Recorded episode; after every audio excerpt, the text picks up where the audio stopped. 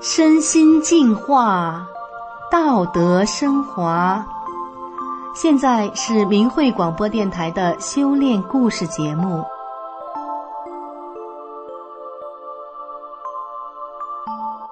听众朋友您好，我是宋阳。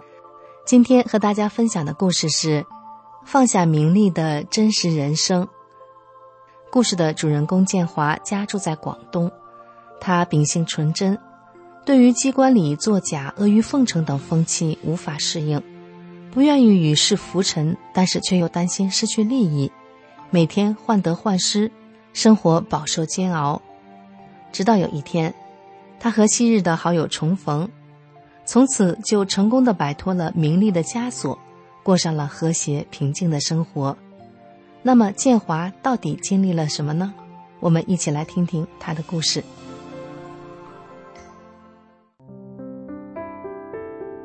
建华一直在寻找人生的意义、宇宙的奥秘，从现有的人类知识中找不到。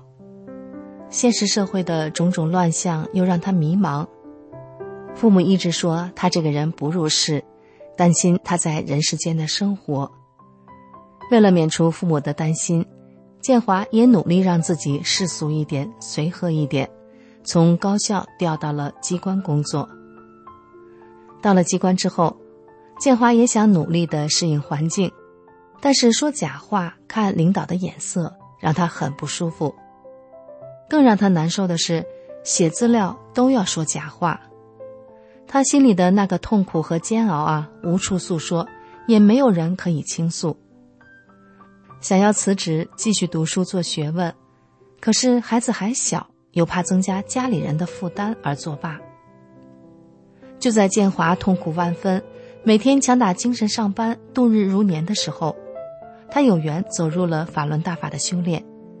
当时的感觉真是美妙震撼，内心充满了希望。而那时的他对于如何修炼，知道的还是很肤浅，因此，在一九九九年七月份，中共开始迫害法轮功学员的巨大磨难中，以及随后的洗脑班中，建华终于没能顶住压力，他放弃了修炼。之后，建华内心承受着巨大的痛苦、迷茫，他心里知道法轮大法好，但是不知道自己能否走回修炼。同时又有强烈的恐惧，怕被中共迫害，怕连累家人。建华的内心深处也知道，这样下去，自己的生命最终会没有前途。建华在人的欲望中苦苦挣扎，身体变得不太好，心情差了，脾气也不好。就这样，迷迷糊糊的过了十年左右，在这段时间。建华的肠胃不好，睡眠不好，精神也不好，每天睡的时间很长，却还是感到睡不够，工作压力又大。他又不愿意随波逐流，但是又害怕失去人中的利益，每天患得患失，而且每年总有几次重感冒，完了就咳嗽，一咳好多天，最难受的是，咳嗽时晚上睡不了觉。二零一一年的一次感冒之后，建华晚上又是咳嗽，他怕影响妻子休息，就到书房去，躺下了又要咳嗽，只好坐着。建华心里想，又不知要熬到什么时候。这时脑袋里出了一个念头：我过去修炼，只要练五套功法，感冒都是很快就能痊愈。当下建华就在床上结印打坐。打坐大约二十分钟之后，建华一觉睡到了天亮，咳嗽也逐渐好了。这一次，唤起了建华重新修炼法轮大法的念头。之后，他遇到了昔日一起修炼大法的朋友，鼓励他。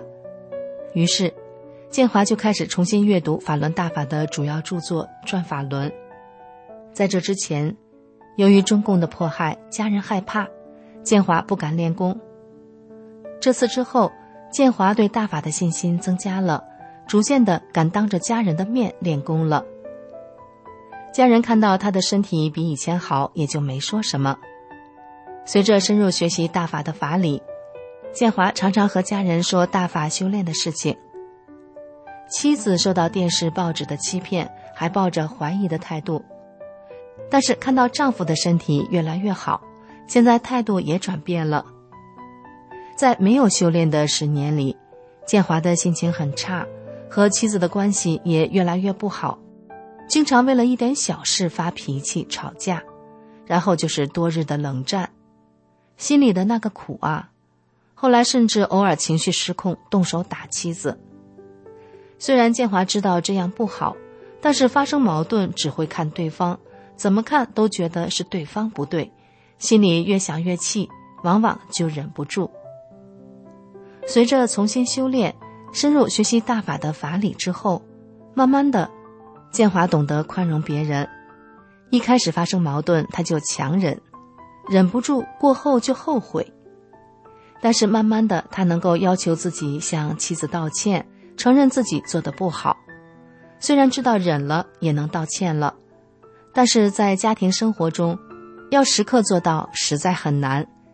妻子天天和他生活在一起，就像打篮球那种人盯人一样，要时刻不出错，那真是难。但是真的做到了，就是心性的提高。后来，建华发现。自己有瞧不起妻子的心，觉得妻子不如自己聪明，不如自己知道的多，又有大男子主义，觉得妻子应该听自己的，表现出来就是说话不善，喜欢挑人家的毛病，高高在上，不知不觉中就用命令指挥的口气，这样在家庭生活中就容易磕磕碰碰，一点小事就吵起来，而且每次都觉得自己有道理。一定要自己占上风才罢休，这样下去，家庭哪有安宁的日子？建华决心修去自己这些不好的心，用大法来指导自己。他首先把姿态放低，告诉自己不要高高在上，同时在碰到不符合自己想法的事情的时候，对妻子不满，心里涌起生气、怨恨念头的时候，马上就压制他。这样之后，效果好了很多。同时，在一些事情上，建华也能考虑妻子的感受了。比如，以前他很少同妻子讲话，认为没什么共同语言，有时间就进书房。后来，建华能够理解妻子，站在他的角度上去想问题，所以每天吃完饭、干完家务之后，建华总是在客厅待一段时间，陪妻子喝喝茶、聊聊天。顺便也和他讲讲法轮大法被迫害的真相。在儿子的升学问题上，建华也逐渐能够用一个修炼人的标准要求自己了。儿子本来学习成绩不错，建华就在内心存有希望儿子考上顶尖高校的念头。儿子喜欢计算机程序设计，花了不少时间在那上面，建华就要求儿子暂时放弃程序设计。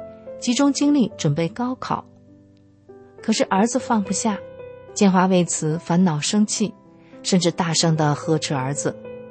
后来建华也意识到这样不对，于是呢，他就顺其自然，改成了多多关心儿子，支持儿子。后来儿子考上了他自己喜欢的大学。建华的儿子现在已经毕业了，在一家不错的公司上班。建华和儿子的关系现在比较平等和谐了。儿子有事儿也会来跟他商量，建华帮他分析出主意，但是他不强求儿子听他的。修炼大法让建华体会到了家庭和谐、其乐融融的感觉。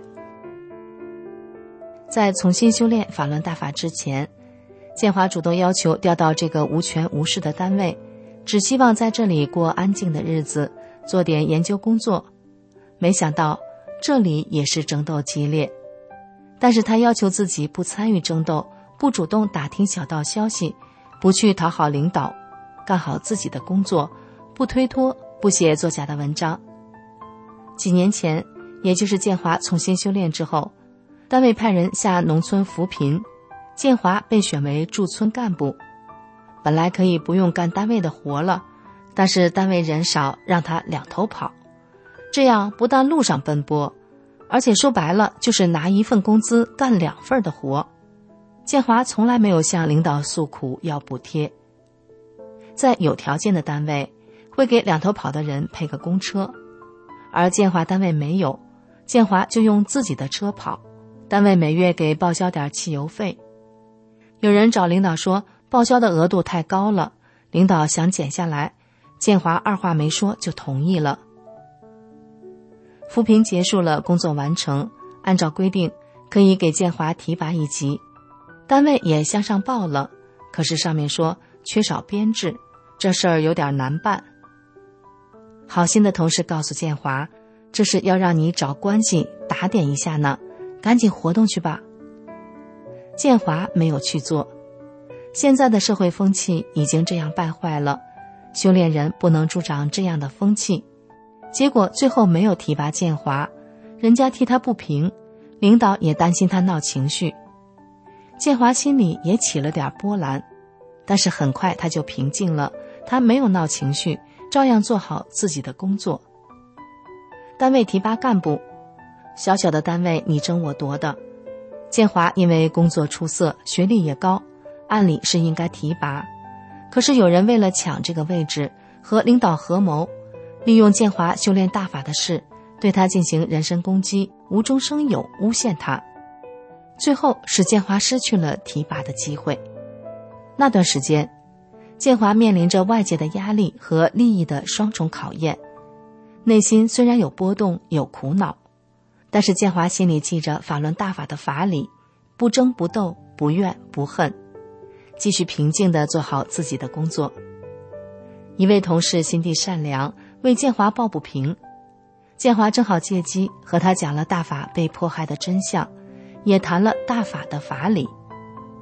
另一位同事信仰基督教。也十分认可建华的为人，称赞建华是高素质的人。修炼的岁月虽然有磨难，会吃苦，但是建华从心底知道，法轮大法是他生命的指路灯，他一定会坚定的走下去。好的，听众朋友，今天的故事就为您讲到这里，我是宋阳，感谢您的收听，我们下次再见。